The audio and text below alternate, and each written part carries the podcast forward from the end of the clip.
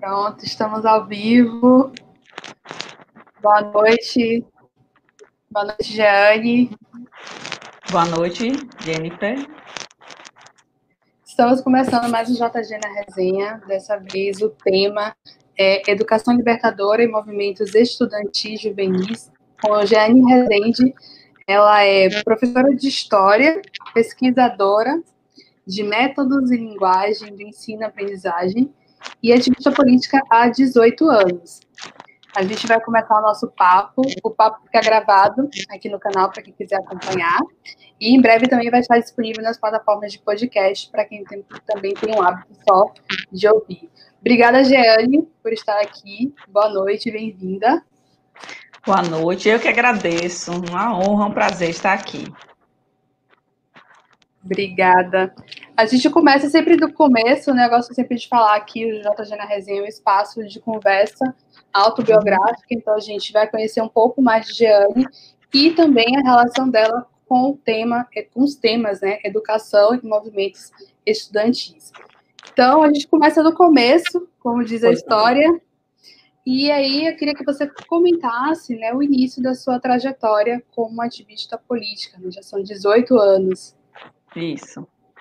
É isso. É, é, gostaria de saudar a todos inicialmente. Obrigada a todos que estão aí curtindo né, a gente.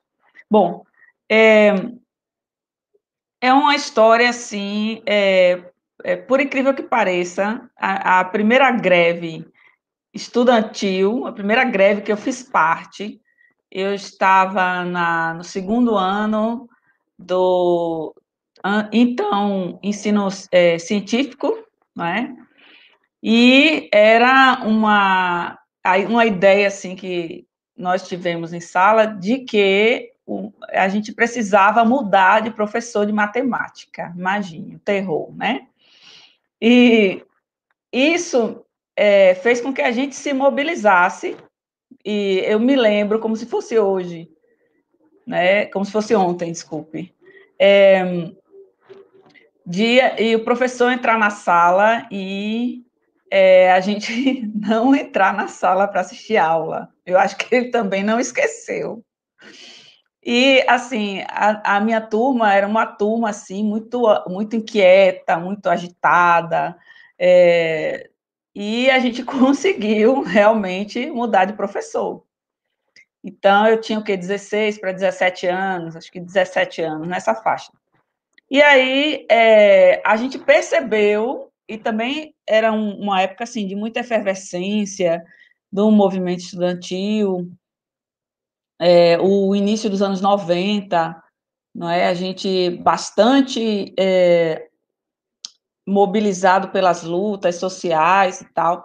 Então, isso, é, eu digo, diria assim, que foi o primeiro passo que eu dei é, em torno da, de uma questão de ativismo, não é? E, assim, a gente não tinha muito essa percepção de, de ativismo, eu, pelo menos, não tinha, mas eu tinha a percepção de que era necessário uma mudança, até porque é, eu não era muito, não sou muito afeita a cálculos, não é? A área de exatas. Eu aprendo algumas coisas hoje muito mais do que antes, mas isso foi um processo assim de evolução mesmo, de querer aprender mais, porque realmente eu não conseguia aprender. E era uma época assim muito é, é, conteudista, né? O, o conteúdo era muito mais importante e, e, os gênios que aprendiam matemática, e, enfim, e cálculos e tal. E aí, a partir disso, é, é, em 92, 1992, olha que fazia tempo, viu?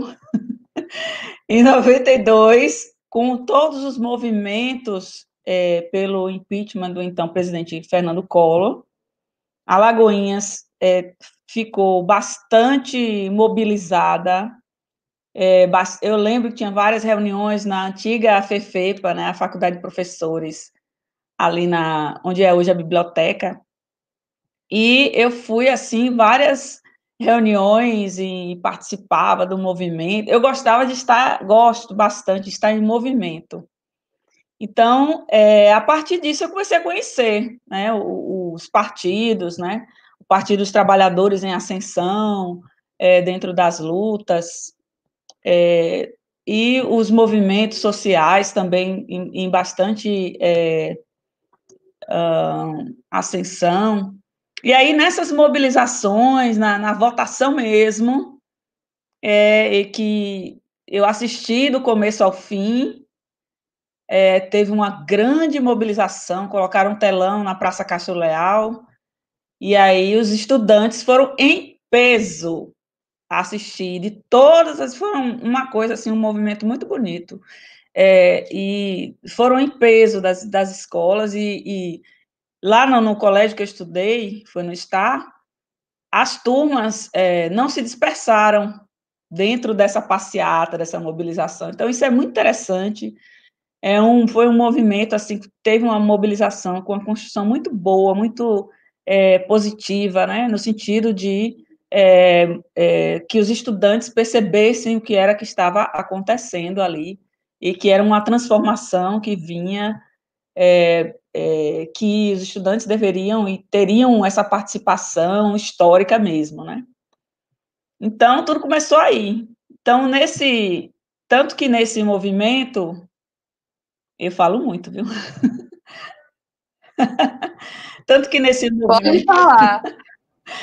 Tanto que nesse movimento é, é, interessante essa história, eu já contei até em, em, outras lives, né, com o pessoal do partido, que eu não conhecia o pessoal que fundou o partido, o Edinaldo Sacramento, que é um dos fundadores do partido aqui na, em Alagoinhas e na Bahia, é, e, e, todos eles estavam na, nessa mesma mobilização que eu estava, só que a gente não se conhecia ainda, né? E o partido veio a se organizar é, um pouco depois, em 1994, a partir daí é, começou a se organizar. E eu estava iniciando meus estudos de universitários em 94, então é, foi, foi esse, esse início, é, e, e depois eu levei isso comigo para a universidade também. Então, eu comecei a participar de diretório acadêmico, é, de é, estudante de história, então, né? Que eu sou licenciada em história, é, e a partir daí eu não parei mais. E aí, para eu, eu chegar num partido político, foi realmente uma questão de, de afinidade, de convivência, de entendimento da necessidade daquilo que eu estava fazendo. Então, é, a partir daí eu comecei é, a militância é, efetivamente num partido. Já que você tocou na questão da graduação em História, você acredita, então você tem certeza que sua movimentação dentro ali da, da escola, né, seu engajamento político fez com que você escolhesse a graduação em História e se tornasse professora? Sim, sem sombra de dúvida. Porque é, eu, eu sempre gostei bastante de história, eu sempre me, me, me dava bem, assim, no colégio, é, em, nas matérias é, de ciências humanas, né, e literatura e redação, coisas assim que eu sempre gostei bastante. Né, inclusive, eu tinha uma mania, que depois eu parei necessariamente, que era pegar os livros de, de os romances de literatura, né, que as professoras, profess, eram professoras em sua maioria, eu vim ter professores do sexo masculino já na oitava série, né, então, é, eu pegava os livros e lia o final. Aí, sabendo do final, aí, beleza, eu começava a ler o, o, o início, né, o meio, tal, meio que o final, ah, beleza, já sei. Então, é, eu gostei desse livro e tal. Eu li a maioria, não me lembro, assim, de ter tido aquela coleção Vagalume, né, e muita gente deve se lembrar da minha, da minha época, da minha idade, deve se lembrar aí da coleção Vagalume, que a gente lia bastante. E, é, sim, e aí, é, esse eu gostava, inclusive, dos livros didáticos. E os livros didáticos que eu, eu gostava mais eram os livros de história e geografia. Eu acredito que tenha sido porque nos livros de história e, e, os livros de língua portuguesa também, mas só quando tinha literatura, quando tinha gramática, meio que dava assim uma freada. Mas os livros de é, história e geografia, o de história principalmente, tinha uma particularidade que era ter é, as figuras dos quadros é, da, do Renascimento, é aqueles do, do todo esse movimento assim artístico cultural não é? E, e, contava a história assim meio que geral né? Meio que global. Então eu me interessava bastante por isso e eu conseguia ler o livro todo. Então era uma coisa assim era, era muito é, simples para mim porque eu gostava bastante é, de, de livros de leitura da escola. Então é, desde muito cedo eu me interessava por isso, né? Por história principalmente. E aí é, essa afinidade, até o, o científico também, é, inclusive o pessoal, ah, esse livro é muito chato, que era um livro de Aquino. Algumas pessoas devem lembrar. E, mas eu gostava bastante de ler eu não gostava, e, e até hoje eu tenho assim um, uma certa é, limitação com os, os cálculos, né? Então, eu lia bastante. Isso me incentivou, me influenciou é, a fazer é, história, né? E tanto que eu cheguei a fazer vestibular para direito, no mesmo ano que eu fiz vestibular para história, é, mas é, o destino quis que eu ficasse em história. Eu fui aprovada em história. Logo em seguida, continuando nas humanas, dois anos depois, eu fiz vestibular para ciências sociais na UFBA. Aí eu passei, tranquei aqui, fui, pra, fui fazer ciências sociais em Salvador. Fiquei dois anos por várias questões, vários fatores, né? O principal era o fator econômico, né? Que eu tinha que me sustentar lá, então Estava bem difícil na época. E aí eu voltei para cá, fiz vestibular de novo para história. E aí voltei para cá e terminei meu curso. E assim, mas fazendo as coisas assim, estudando, lendo com é, com aquela aquele afinco de quem faz porque gosta, sabe? Então é, é e, e, quando eu comecei na sala de aula, eu percebi que era, era esse o caminho mesmo, que eu gosto bastante de dar aula. Eu já evolui bastante, né? Porque é, eu era uma professora no início, assim, talvez até por insegurança, meio que punitiva. Mas aí eu fui percebendo que, com a experiência, com o tempo, que eu não queria fazer aquilo que, que os professores faziam na minha época. Não, aí eu parei, re, re, como é, ressignifiquei, né, o sentido de dar aula de história, percebendo principalmente que eu poderia fazer algo para valorizar as ciências humanas. Então, a partir daí, nasceu essa a professora é, mais evoluída. É, antes da gente conversar um pouco mais sobre a professora evoluída, é, eu queria que você comentasse da questão do, do jovem na sua época, né? E o jovem hoje. Como é que você percebe, principalmente em questão de engajamento político, de engajamento social, quais são as diferenças que você percebe? É, quando a gente faz uma análise assim, a gente corre um risco de anacronismo não é? De fazer uma comparação, eu hoje, com esse olhar de hoje, com essa experiência de vida que eu tenho hoje, olhar o jovem de hoje, olhar o jovem de, daquela época. É, até porque são mais de 20 anos, né, separando, já é uma geração totalmente diferente, tem, tem outras, outras é, formas de, de, é, de estar organizado em sociedade e tal, enfim. É, Vou dar um exemplo que talvez descreva, assim, é, com, com uma certa, com a prática, né?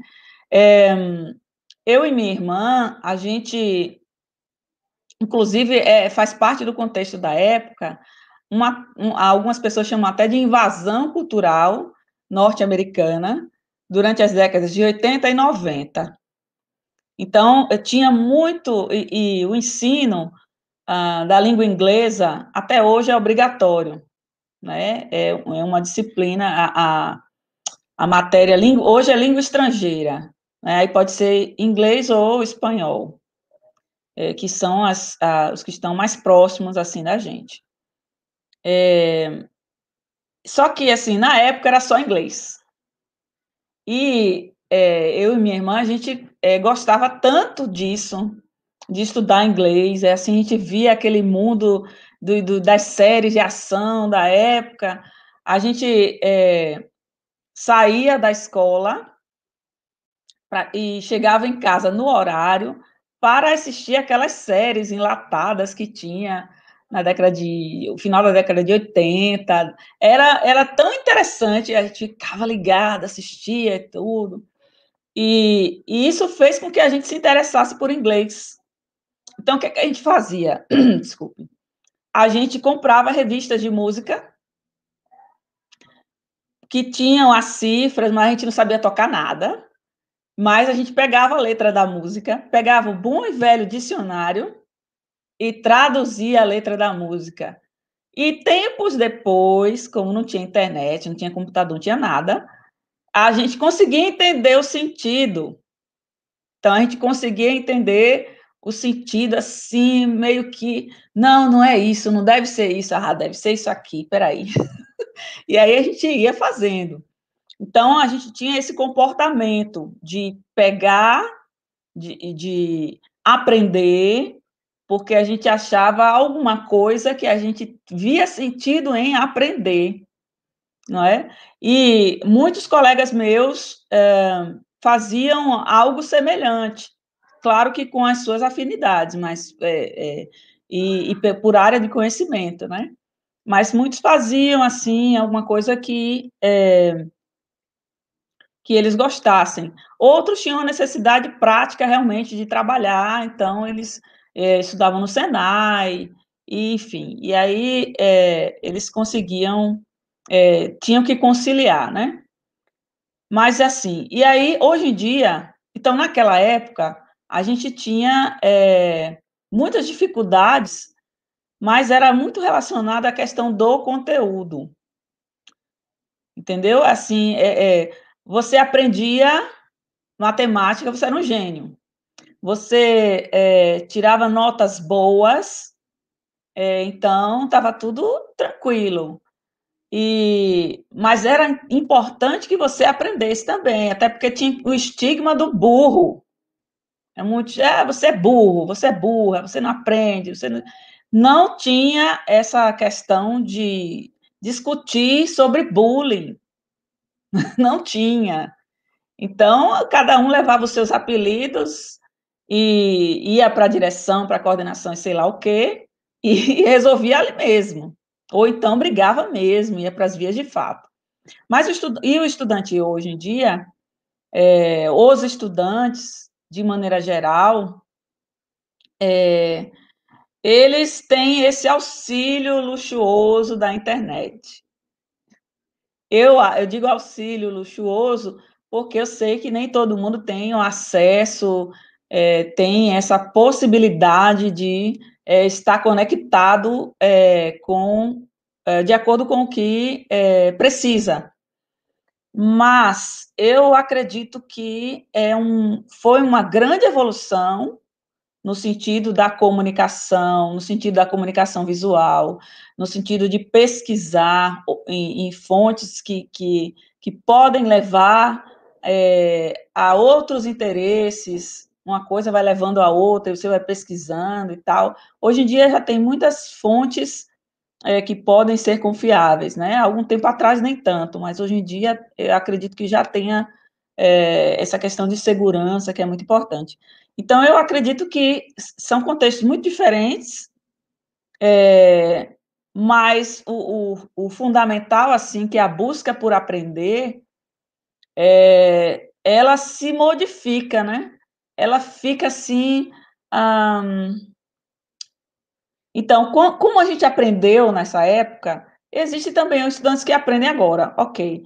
Mas é muito diferente, porque eu agora, com esse olhar de professora, eu, eu fico é, tentando incentivar, vamos lá, vamos pesquisar, vamos sair da caixa, vamos pensar diferente, é, porque eles vêm com uma ideia, pelo menos meus alunos, é, que eu dou aula em escola pública, sempre dei aula em escola, minha experiência com escola particular foi muito pequena, é, se restringiu a dois anos apenas, é, e aí eles vêm com a ideia, ah, história é decoreba, história é para decorar.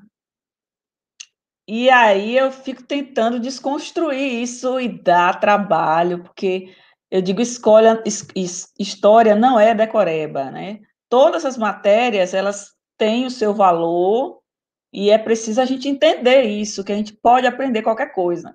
Mas história não é decoreba e eu vou mostrar para vocês. Eu espero que vocês né, depois disso tudo, vocês consigam aprender, né, que história não é decoreba. Se vocês já aprenderem isso, para mim já está bom. Né? Então, a gente explora muito contexto e tal. Então, é, não sei se eu respondi. Mas, assim, os contextos são muito diferentes. E eu acho que, diante do, do, do da, da questão da educação, é, está nesse movimento de desvalorização, não é? a educação enquanto instrução, não enquanto educação é, humana e nos espaços que a gente vive. Mas uma educação de instrução na escola pública, ela tem sido um projeto para derrubar mesmo a juventude. E eu me coloco como é, alguém que quer incentivar a juventude a ir para o ativismo, porque isso foi muito importante para mim, para minha carreira, para minha vida, e eu acredito que para eles também vai ser. Eles vão construir a história de uma outra maneira. Né? Então, eu me vejo como agente da história e eu quero também incentivar para que eles tomem conta da história como agentes transformadores também. Agora, voltando à questão da professora evoluída, eu fiquei curiosa para saber se teve algum episódio marcante no início da sua trajetória que motivou essa mudança de postura? Olha, teve alguns. Teve alguns episódios e é, eu estou na rede estadual já desde 2001. Mas eu, em, em 98, eu trabalhei em Oriçangas, em 99 em Pedrão. É, na época tinha um estágio remunerado que a gente, enquanto estudante, precisava se mexer para ganhar algum, para bancar os nossos livros, né? O transporte e tal. E é, eu trabalhei em Oriçangas e Pedrão, né, enquanto eu estava na faculdade ainda. trabalhei numa escola particular é, concomitante ao, ao momento que eu estava em Pedrão. E logo em seguida eu saí de Pedrão e fiquei só na escola particular. E aí, enfim, depois eu é, fui fazer concurso, né? Assim que eu, que eu me formei. Mas, assim, é, antes de, de, falar nisso, é, tem um, uma... Eu lembrei agora de, de, de como, assim, a educação, ela é uma uma ferramenta muito boa para todos nós, para todas nós, né? Eu, quando eu trabalhei em, em Oriçangas, é, eu tinha algumas, alguns alunos assim mais próximos, né? E teve uma aluna que é, se destacava, ela estava sempre por perto e mandava cartas, mandava cartão de Natal e tal. A gente ficou se correspondendo durante algum tempo. Depois eu perdi contato e, e as, nem sempre eu conseguia responder, depois eu ficava me sentindo culpada, oh meu Deus, eu não, não, não respondi o cartão e tal, e depois eu mandava o cartão. E é, ela sumiu durante algum tempo, não sei se foi ela ou se fui eu, mas a gente perdeu contato durante algum tempo. E ah, em 2019, no início do ano passado, é, teve uma visita do governador do estado lá na escola onde eu trabalho, em Aramari. E aí, nesse dia, é, nós recebemos a nossa coordenadora pedagógica, que fez concurso, prestou concurso, e era exatamente ela. então, é, Maria Aline, o nome dela. Então, é assim, é, é, e ela foi, assim, num dia festivo e tal, aí ela disse, ah, eu não acredito que você está aqui e tal, fiz, agora você vai mandar em mim. ela é a minha coordenadora pedagógica hoje, então, é uma, assim, uma, uma mostra né, de como faz sentido todo o movimento que a gente faz pela educação, e ela sempre foi muito é, é, atenta a, a, estudar, a perguntar, muito é, é inquieta também. Então, esse é um, é um, essa é uma parte assim dessa história. É, mas teve alguns é, episódios assim, teve um que foi marcante, porque eu, eu percebi que era eu que estava no caminho errado. Por exemplo, é, um aluno que chegava nas aulas à noite, né, quando eu, eu trabalhei esplanada, é, eu dava aula lá nos três turnos, então, é, é, é sete da, de sete da manhã praticamente até as nove e meia da noite, eu estava nesse movimento de, de, dar aula na escola, né, e é, teve, tinha um aluno que tínhamos muitos alunos carentes, alunos que, que vinham de assentamentos, é, alunos que, que tinham, assim, uma história de, de batalha, sabe, de, de, de na vida, de, por sobrevivência. E aí tinha um aluno que ele sempre me respondia muito mal, nossa, era muito grosseiro, e, e aí ele falou uma palavra que é, eu não sei se ele não entendeu a explicação, eu provavelmente não. Por quê? Porque ele trabalhava de dia é, com carroça, junto com o pai, carregando material na feira, né, fazendo um, um é, transporte de mercadorias, produtos na feira. E eu não sabia disso. Então, a vida que ele levava era uma vida muito dura né, moravam longe, né, tinham que, que, que fazer muito sacrifício para ele tinha que fazer, ele a irmã, para estar na escola, tinha que fazer o sacrifício. E aí ele é, foi muito grosseiro de tal forma que eu disse, olha, você não sabe o significado do que você está dizendo, eu não lembro exatamente qual foi a palavra, mas você vai saber. E aí eu peguei a palavra é, e coloquei o significado dela embaixo da prova, para todo mundo ver. E aí ele ficou tão envergonhado, tão assim. Eu não sei nem dizer o que ele sentiu, só ele deve saber. Ficou que ele ficou mais agressivo ainda. Então ele fez um movimento de pegar a prova. Ele só fez assinar. Quando ele viu lá embaixo o nome que eu tinha colocado, entregou em branco. E, e aí ele fez um movimento assim com o papel quando eu fui devolver para jogar em mim. Eu senti que ele ia jogar em mim, porque ele não podia fazer mais nada. E aí, quando fez isso, que as pessoas, os colegas começaram a dizer como era o cotidiano dele, eu falei, poxa, o que ele é, precisa é outra coisa. Né? Eu tenho que dar aula de uma outra forma, porque sou eu que não estou sabendo explicar. Então, eu fui pesquisar como é que eu mudava essa metodologia, como é que eu faço e tal. Então, eu tornei a aula mais participativa, ao invés de ser uma aula mais expositiva, porque como eu estava muito cansada à noite, o meu rendimento era menor, e o rendimento dele também. Então, eu tinha que começar a levar isso em consideração para poder mudar o método como eu dava aula. Então, isso foi logo no início da carreira, é, com, na rede pública, né? Então, esse foi um dos episódios que me levou a repensar a forma como eu estava agindo, porque eu estava agindo como uma pessoa que se sentia a própria autoridade na sala de aula.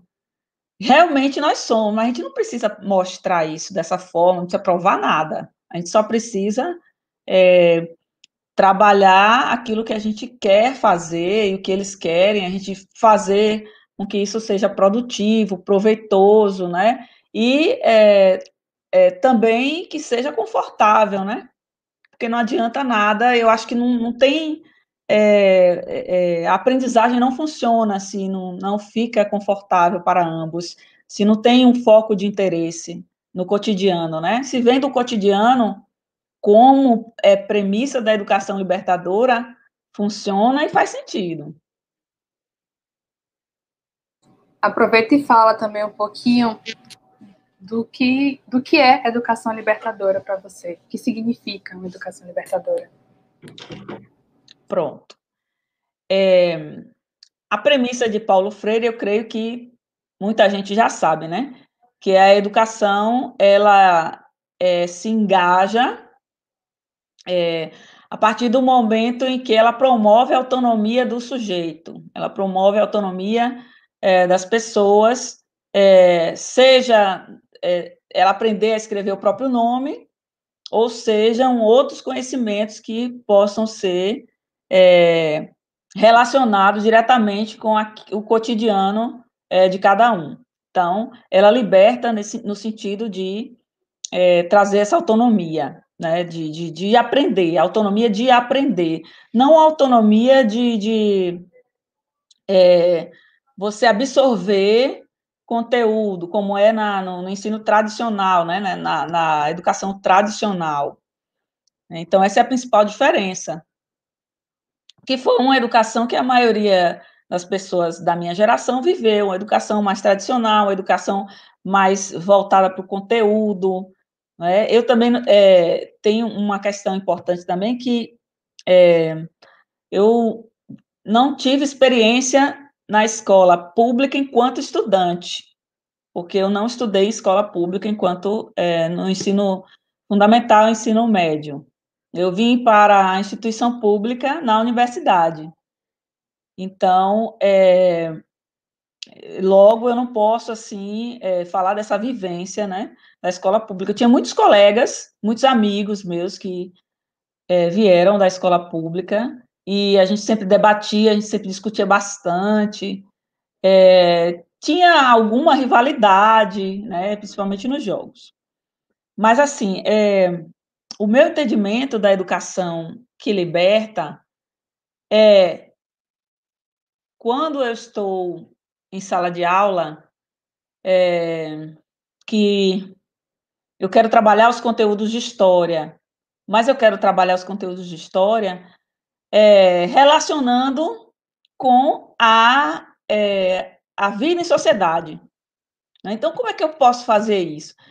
Então, é, é eu procuro sempre estar tá modificando a metodologia. Eu acho interessante que tem é, professores e que é, têm o mesmo caderno é, durante muito tempo, muitos anos, com aquela, aqueles conteúdos, aqueles métodos e tal. Você já deve ter visto isso, você está rindo aí, já deve ter visto isso em algum lugar.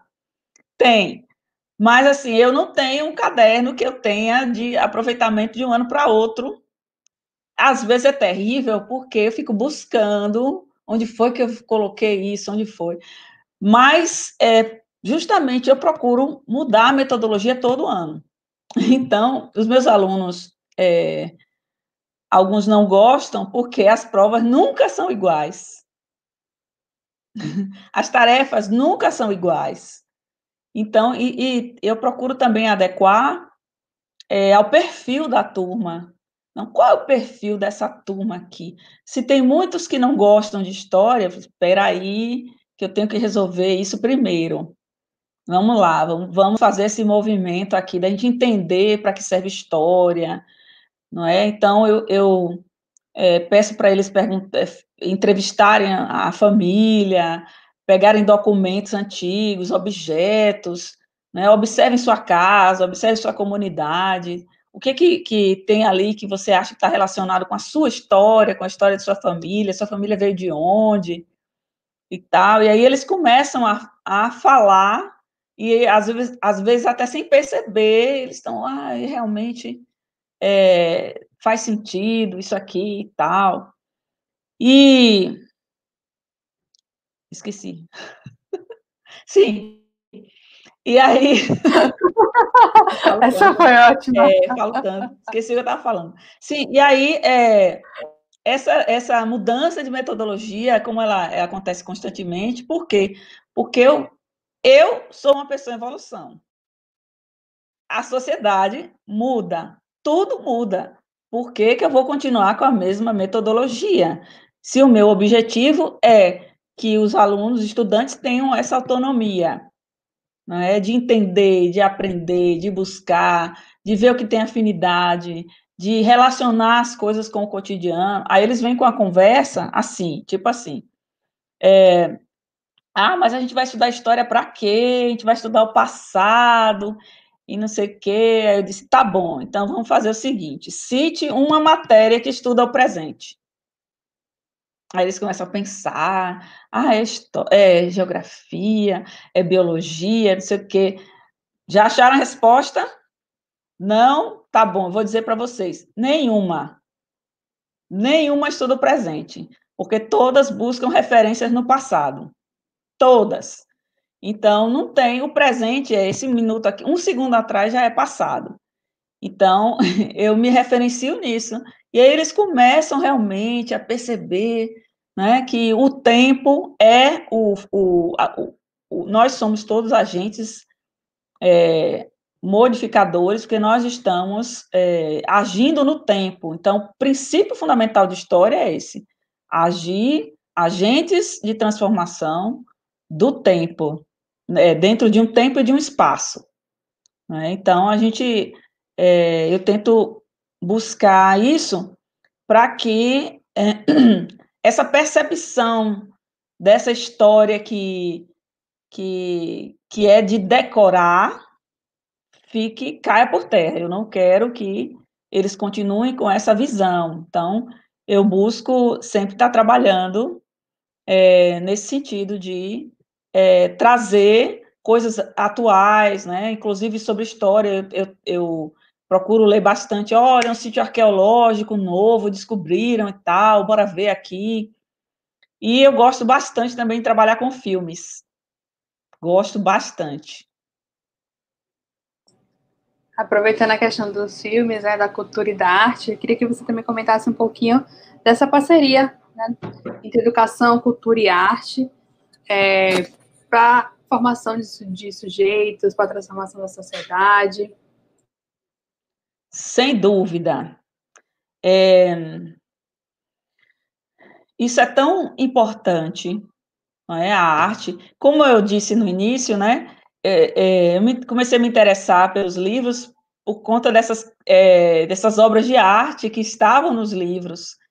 E na minha época o, é, tinham muitas figuras, é, tinham livros que tinham bastante figuras e, e, e é, pouco texto, né? textos menores, capítulos menores de livros didáticos, e,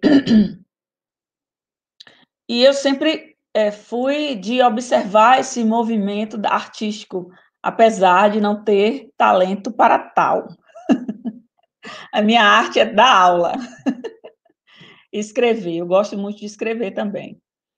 E é, a minha visão de, de mundo, ela tem também muito a ver com os filmes que eu assistia e assisto. Tanto que é, a gente fez um projeto na, na, lá na, no colégio que eu trabalho, que é, dois projetos. Um de que é diretamente relacionado com história. É, na, na verdade, já fazer a propaganda completa nós temos lá é, três projetos que norteiam as áreas do conhecimento, que é um projeto Sarau Cultural, né, de, da área de língua portuguesa e literatura, onde os alunos eles participam é, de poesias, cordéis, tudo relacionado a essa questão da literatura propriamente dita. É, é, temos o projeto de da, eh, que é, é, mais próximo da área de ciências humanas, dois projetos. No ano passado a gente fez um outro, que é filosofia, Um, um, outro de filosofia, chamado A Festa da Alma, a gente fez ano passado, foi bem legal. E um outro que é uma visita, um, visita técnica, passeio cultural, a gente chamou passeio cultural, mas tem um, um outro termo que eu não lembro agora qual. E é onde a gente leva os alunos do terceiro ano para visitar museus, é, teatros, instituições artísticas e culturais, é, geralmente em Salvador, né? E um, tem o outro projeto de ciências e cultura, que é a Feira de Ciências e Cultura ligada a é, ciências ligada à área de exatas, mas todos participam. Então, é, a minha ligação com filmes é, ela vem justamente daquilo que eu estava descrevendo antes, né? Da época que a gente chegava em casa, assistia séries e assistia os filmes que poderia assistir, porque não tinha o horário das 10 era proibido, que fique bem claro. então a gente assistia assim algumas coisas que eram possíveis para nossa idade, para nossa época. Então tinha muita produção norte-americana, muita produção de Hollywood, não é muita coisa. Mas e tinha inclusive, é, sem querer fazer propaganda, mas assim as sessões, sessões da sessão da tarde da minha época tinha Chaplin, tinha Ben-Hur, tinha O Vento Levou. então a gente assistia é, esses, esses filmes assim dessa forma, em sessão da tarde né, que são clássicos, né, da, da é, do cinema, assim, internacional. E é, muitas, muitas é, situações é, eu é, percebia nos filmes e levava, assim, ficava pensando, isso levava muito a pensar, nossa, como é que... É bem verdade que eu assistia muita série de ação, daquelas com tiro, porrada e bomba mesmo. E eu gosto de filmes de ação. Eu gosto bastante. E é, tanto que, é, inclusive na sessão da tarde, passava filmes com Bruce Lee, viu? Para a gente ver como é que mudou, né? Mudou bastante.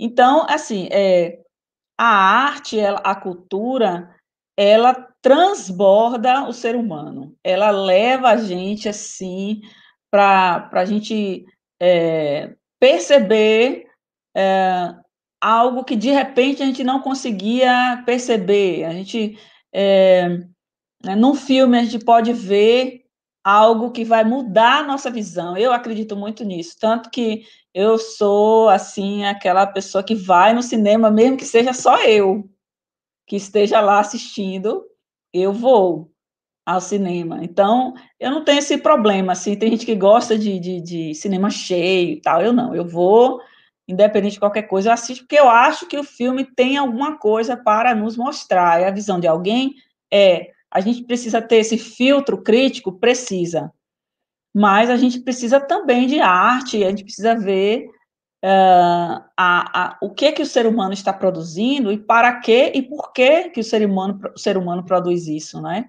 Então, a gente precisa entender, é, não precisa entender de arte, a gente precisa entender com um olhar sensível é, aquilo que é, as obras dizem para nós, né? E acho que isso vai, a gente leva para a vida inteira. Você sente um engajamento dos alunos, dos seus alunos, quando você leva uma produção artística, um filme para a sala de aula? Sinto, Sinto. Inclusive, eles pedem. Eles pedem, cadê? Não vai passar filme, não. Ou então, quando eu passo numa sala e não passa, ai, tá demorando para passar filme aqui, hein? Poxa, calma, ali é para aquele tema, a gente vai discutir. Porque quando eu passo filme, é, é, no início, eles acham, quando eles não, não, é, não foram meus alunos no ano anterior, eles acham que só vão assistir o filme e pronto não é? Ficam, ficam com. digo, não, a gente vai fazer o seguinte: vocês vão assistir o filme. Aí, quando o filme está perto de acabar, aí eu entrego para ele: está aqui o roteiro, vocês vão escrever sobre isso aqui que vocês viram no filme. Não é assim, só não, pipoca e fiore, não. não. É, e eles até fazem, né? Eles. Ah, avise o dia que a gente é, compra guaraná, compra refrigerante e faz pipoca, é, um, é uma festa. Ah. É, perguntaram aqui no chat, Neuza, qual é a escola que você leciona? Eu trabalho atualmente no Colégio Estadual Professora Maria do Carmo Santana, em Aramari. Pronto. Ainda na pauta de educação, né, estamos em tempos de pandemia. Hum. É, qual é a sua sua opinião, né, sobre a educação em tempos de pandemia? Você acha que está acontecendo a precarização do ensino, da aprendizagem? É um momento também de reinventar práticas? Sim, eu acho que é assim. é, tem bastante é bastante amplo, né? Esse, esse tudo que aconteceu assim com a pandemia e na educação, como é que eu vejo? Eu vejo assim, é, eu vejo a educação como algo que está presente em todos os espaços, não apenas na escola. A escola, ela é o local de instrução, mas a educação, ela necessariamente está presente em todos os ambientes. Né? A gente se educa para não jogar um lixo na, no, na rua, a gente se educa para não gastar energias desnecessariamente em casa, né? a gente se educa é, para manter a casa limpa o máximo que pode e não, não sobrecarregar o outro é, é, que já fez o seu trabalho doméstico, a gente se educa é, para tratar os outros com, é, com educação é, com, com, com respeito. Né? Então, a gente se educa em todos os ambientes em que a gente está, né? É, então, mas é claro que a pandemia trouxe uma situação, é, ela agravou, no meu entendimento, a situação de precariedade é, em relação à questão da desigualdade social. Né? E isso está muito presente na escola pública, principalmente. Então, tem professores que têm acesso à internet, tem professores que não, nem tanto. Tem alunos que têm, tem estudantes que têm acesso, outros não têm, outros não têm de jeito nenhum, outros não têm nenhum celular, né? Ou então usam um celular meio que precário, usa de um vizinho, de um colega e tal. É, e outros não podem mesmo, não tem como acessar nada. Então, eu acho que é, é, trouxe à tona a desigualdade que já existia. Acho que esse é um ponto. E, é, sendo desigual, vai ser desigual para todo mundo. Então, eu acho que os professores, principalmente, que não estavam habituados a essa situação de usar esse meio virtual como algo que possa dar a instrução que ele dava em sala de aula, com as aulas que ele planejava, né, num ambiente que ele não domina. Então, é, é, trouxe. É, e, é, além disso, o, o, o tempo também de, de, de, de estar conectado, dando aula, não é? E para uma sala de aula que muitas vezes os rostos dos alunos não aparecem, na sala de aula virtual, nossa, isso é muito diferente. E é muito difícil até porque nós, como professores, nós estamos necessariamente com a interação social cotidianamente. Então, isso é um baque, é um choque. Essa situação é uma situação emergencial. Né? Então, é, a precariedade ela se é, se agravou. Então tem professores que estão trabalhando, eh, quem trabalha, por exemplo, em mais de uma escola, estão trabalhando praticamente das sete às é, das sete às sete, das sete da manhã às sete da noite. Então, isso é muito complicado. Tem estudantes que estão, tem escolas aqui na cidade que permaneceu com o mesmo horário que tinha quando era presencial, das sete da manhã às, ao meio-dia e vinte. não é? Então, o rendimento não é igual, não é o mesmo, tá? Nem mesmo em escola particular, o rendimento não vai ser assim.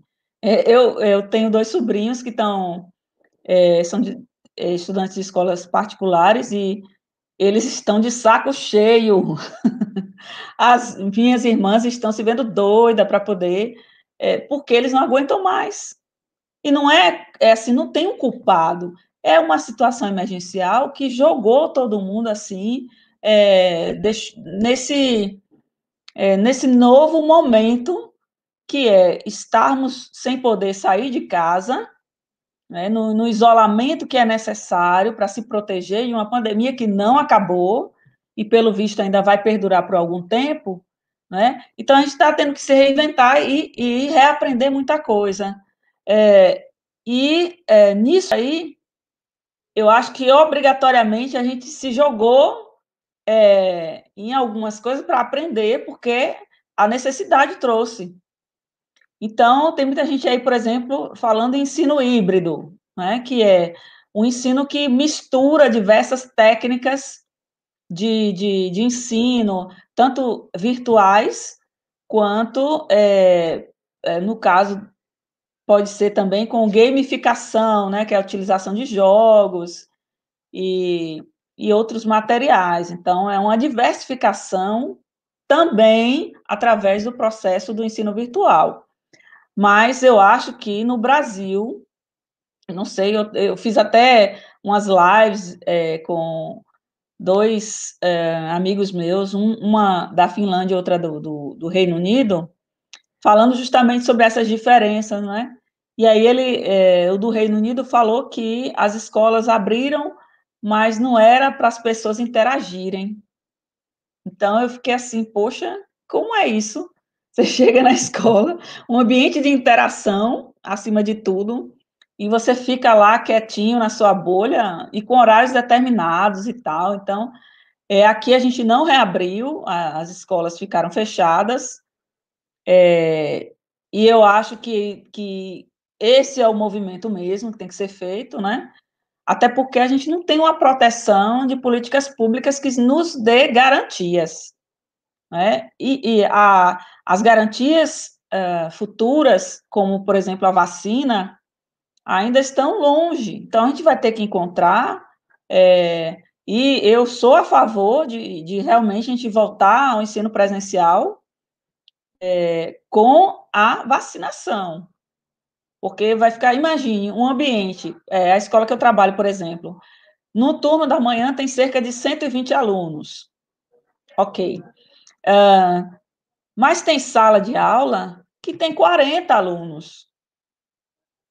Como vai funcionar com 40 alunos numa sala, com pandemia? Não tem como funcionar. Então, necessariamente precisa haver um envolvimento é, de todos, de toda a sociedade, não é? é respeitando a questão é, de saúde pública, de desse, dessa, dessa limitação que a pandemia trouxe. Né? A gente pode aprender novas é, formas de, de, de, ensinar? Pode, mas é, como é que eu vou poder aprender novas formas de ensinar se, por exemplo, é, o, o, eu tiver que arcar com absolutamente tudo, com a internet que eu vou usar para interagir com o meu, meu estudante, com o meu aluno, vai ser a minha, o computador vai ser eu que vou providenciar, não é? é a internet, a conexão, boa ou ruim, vai ser a minha. Então, se não tem como garantir isso, essas ferramentas, não é? Não garantir minimamente que o professor ele trabalhe com o seu limite de tempo, porque é, existe um limite de tempo, agora, é, inclusive para a tela, né? Um limite de tempo para interagir, porque é, isso também causa outras questões de saúde.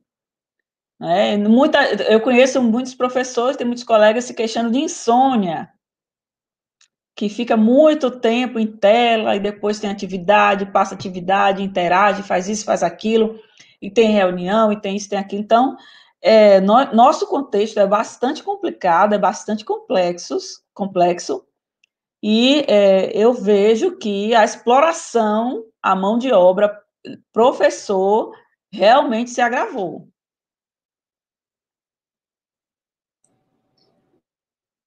Lembrando que quem está nos acompanhando ao vivo pode enviar perguntas, tá? A hora é essa de enviar pergunta.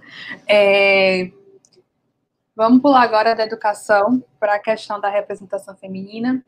Sim. Queria que você comentasse né, sobre a importância da representação feminina em lugares estratégicos da sociedade, como a política, por exemplo, você que, como você falou do seu no início, né, na sua trajetória, você procurou o partido político, tem uma, uma tem uma, uma importância na sua, na sua trajetória, né, como ativista política. Então, eu queria que você comentasse a questão da representação feminina. Bora lá. É, as mulheres é, eu acredito que a representação de gênero ah, ela precisa ainda alcançar um patamar muito maior, dado que nós somos a maioria da população brasileira e aqui Alagoinhas também. Nós somos maioria. É, e é, a participação, a, a, representatividade feminina, ela é indispensável na medida em que é, nós nos envolvermos mais com questões de gênero e, acredito eu, também de classe. Por quê? Porque não adianta, no meu entendimento, e por isso que eu faço parte do, do, do PSTU, né, o partido que eu estou, é, que eu faço a minha militância, é, o gênero nos une, mas a classe nos divide. Então, por exemplo, nós temos é, ministra, é, secretária de mulheres. Isso faz diferença, está fazendo diferença para as mulheres? Para a comunidade LGBT, por exemplo, diferença que eu falo positiva. diferença positiva.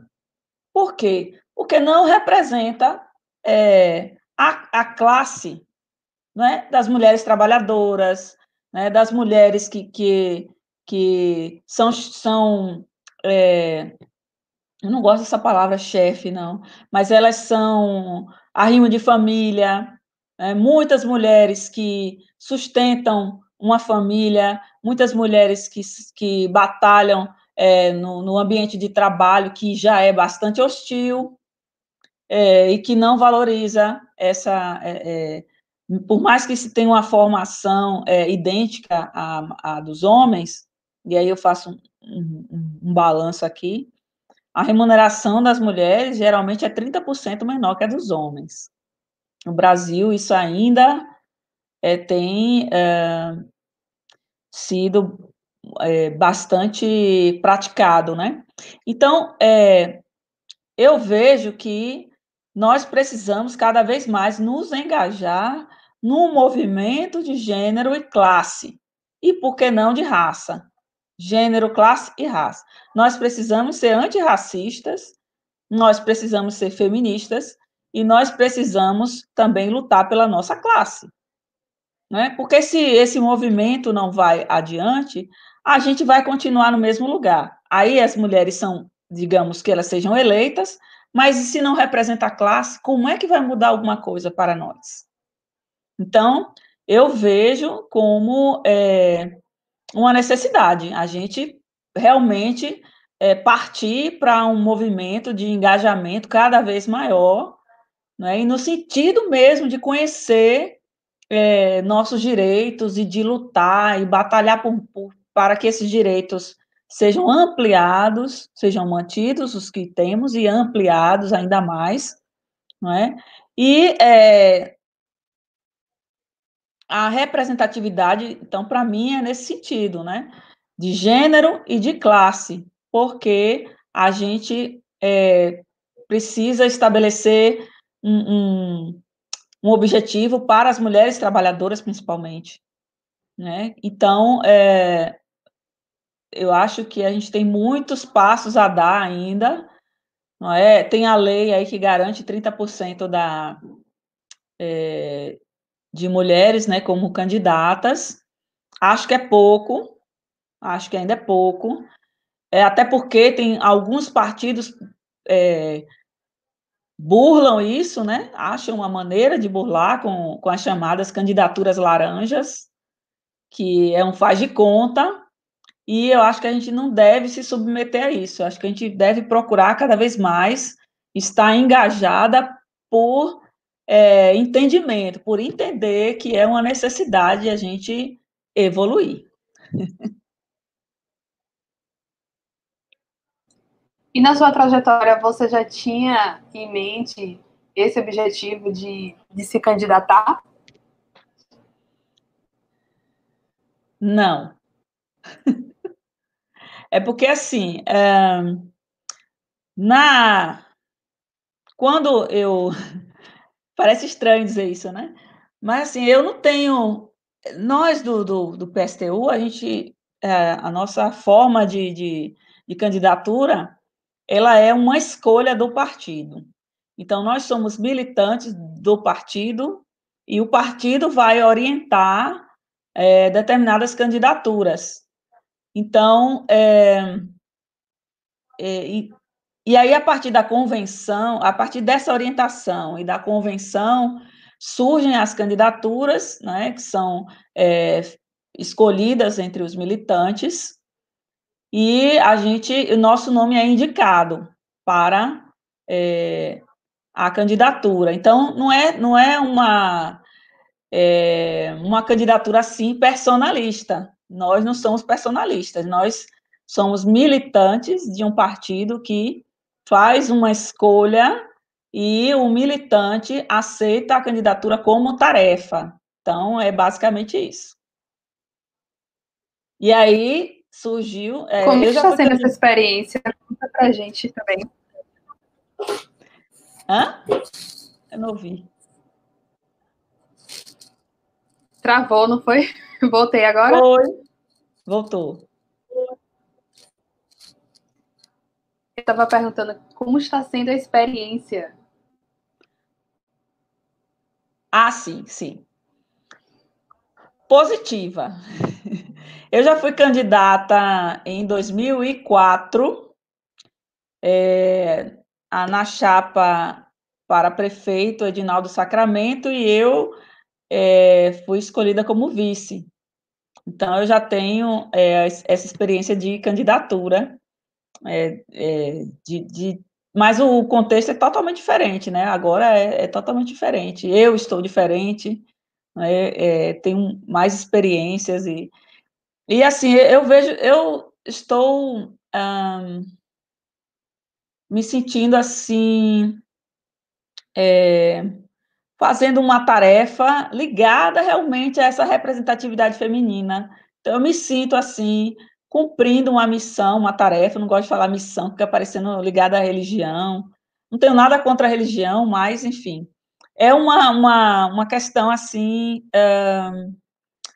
É, de a gente mostrar as nossas ideias, sabe? De, de, de comungar com outras pessoas, aquilo que a gente pensa, de ouvir críticas também que venham a construir, porque o nosso movimento nesse processo eleitoral, é, ele já vem de, de, é, de antes, né? A gente, é, a gente já vem fazendo algumas lives antes de, de, de da candidatura, e a gente, é, Teve um momento que a gente nem sabia exatamente é, quem ia ser é, candidato ou candidata a vereadora, mas a gente está sempre nos movimentos, então isso faz com que é, a gente esteja é, diretamente ligado a, a, a questões é, desses movimentos na atualidade.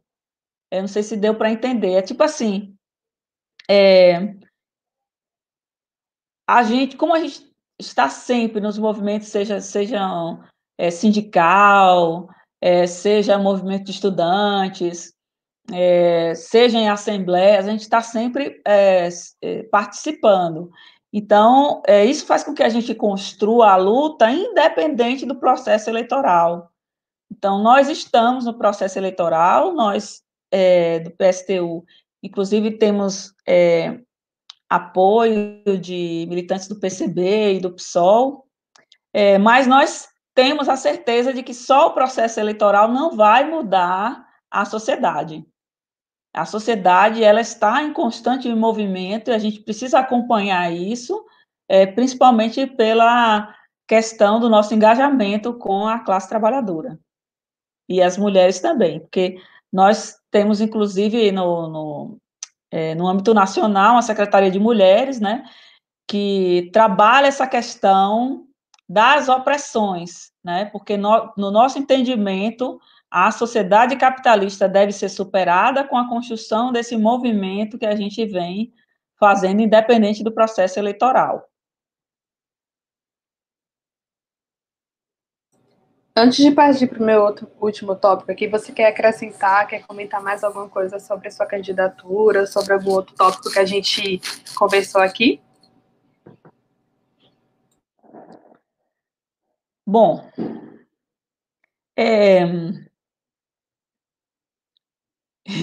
Eu gostaria de falar à população, né, às pessoas que estão assistindo, que é, o nosso movimento, o, o, movimento da minha candidatura, né, PSTU, ele é um movimento que pretende, é, como eu disse, ser além do processo eleitoral. Então, nós estamos construindo é, uma alternativa socialista em Alagoinhas, né? Nós estamos construindo isso e a gente está aberto às pessoas que, é, sabendo que nós somos anticapitalistas, sabendo que nós estamos lutando contra toda forma de opressão dentro dessa sociedade capitalista, né? sabendo disso, que é, nós estamos abertos a, a pessoas que nos apoiem, que nos escutem e também queremos é, ouvir as pessoas né, para que a gente consiga se fortalecer. Mulheres é, sejam estejam engajadas sempre, porque o movimento de mulheres e pelas e para as mulheres é indispensável, não é? A busca dos nossos direitos. Nós somos maioria da população e nós precisamos realmente ter essa representação é, feminina no âmbito político, é, seja nas câmaras é, municipais, ou sejam nas câmaras legislativas, no Congresso, no Senado ou no Executivo, porque é, se nós temos o conhecimento daquilo que nos atinge, nós vamos saber é, fazer também, é, dentro desse âmbito político, aquilo que é, é, o combate verdadeiro às opressões contra as mulheres, que infelizmente é, está crescendo é, o, o, ritmo das agressões, os absurdos, as aberrações, como esse último caso da Mari Ferrer, né, que assim expõe uh, o, o, quanto a sociedade brasileira é conservadora, não é? Ainda é, é, tem aquela mentalidade vinda do patriarcado, né? Então, a, a, gente precisa superar muita coisa, e eu acredito, e nós acreditamos, o PSTU, que é, essa é uma necessidade da representatividade feminina, é lutar contra todo tipo de opressão, inclusive a de classe, para que a gente esteja bem representado, e sendo bem representado, a gente saiba defender aquilo que é de interesse não só das mulheres, mas de todas as pessoas que se sintam oprimidas. Então, meu recado é esse. Venha conosco, venha discutir conosco, estamos abertos para ouvir e para apresentar também as nossas propostas para Alagoinhas. Muito bem. É, agora, nosso último tópico. Eu já? Que, é, já passa tão rápido. É. Eu sempre gosto né, que os convidados falem né, do que inspira né? O que inspira nessa luta diária. É, pode ser livro, que você já falou também que gosta muito de ler, de filme, personalidades, pessoas, então fique à vontade. Vou pegar um pouquinho mais de água aqui.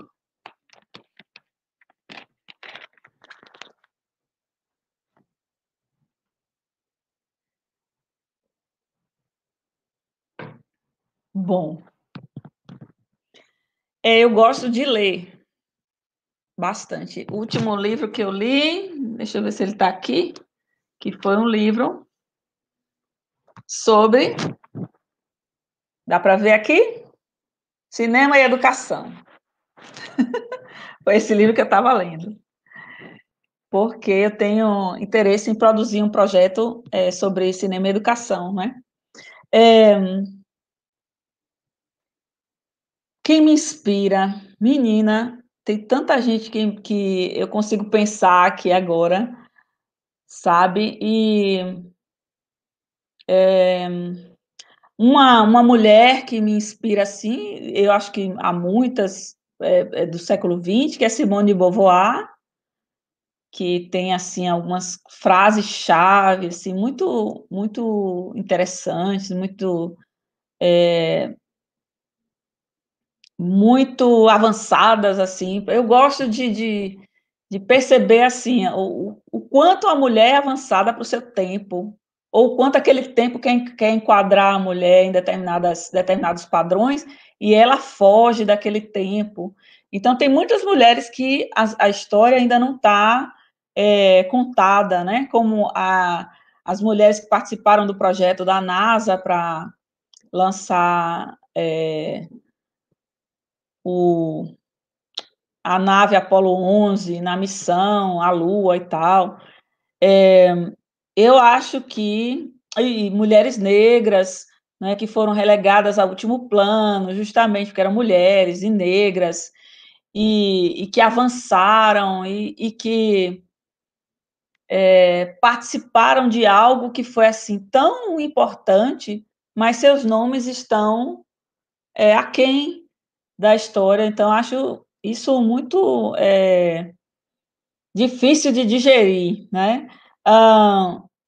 E como eu gosto muito de pintura, de arte brasileira, eu gosto de Tarsila do Amaral.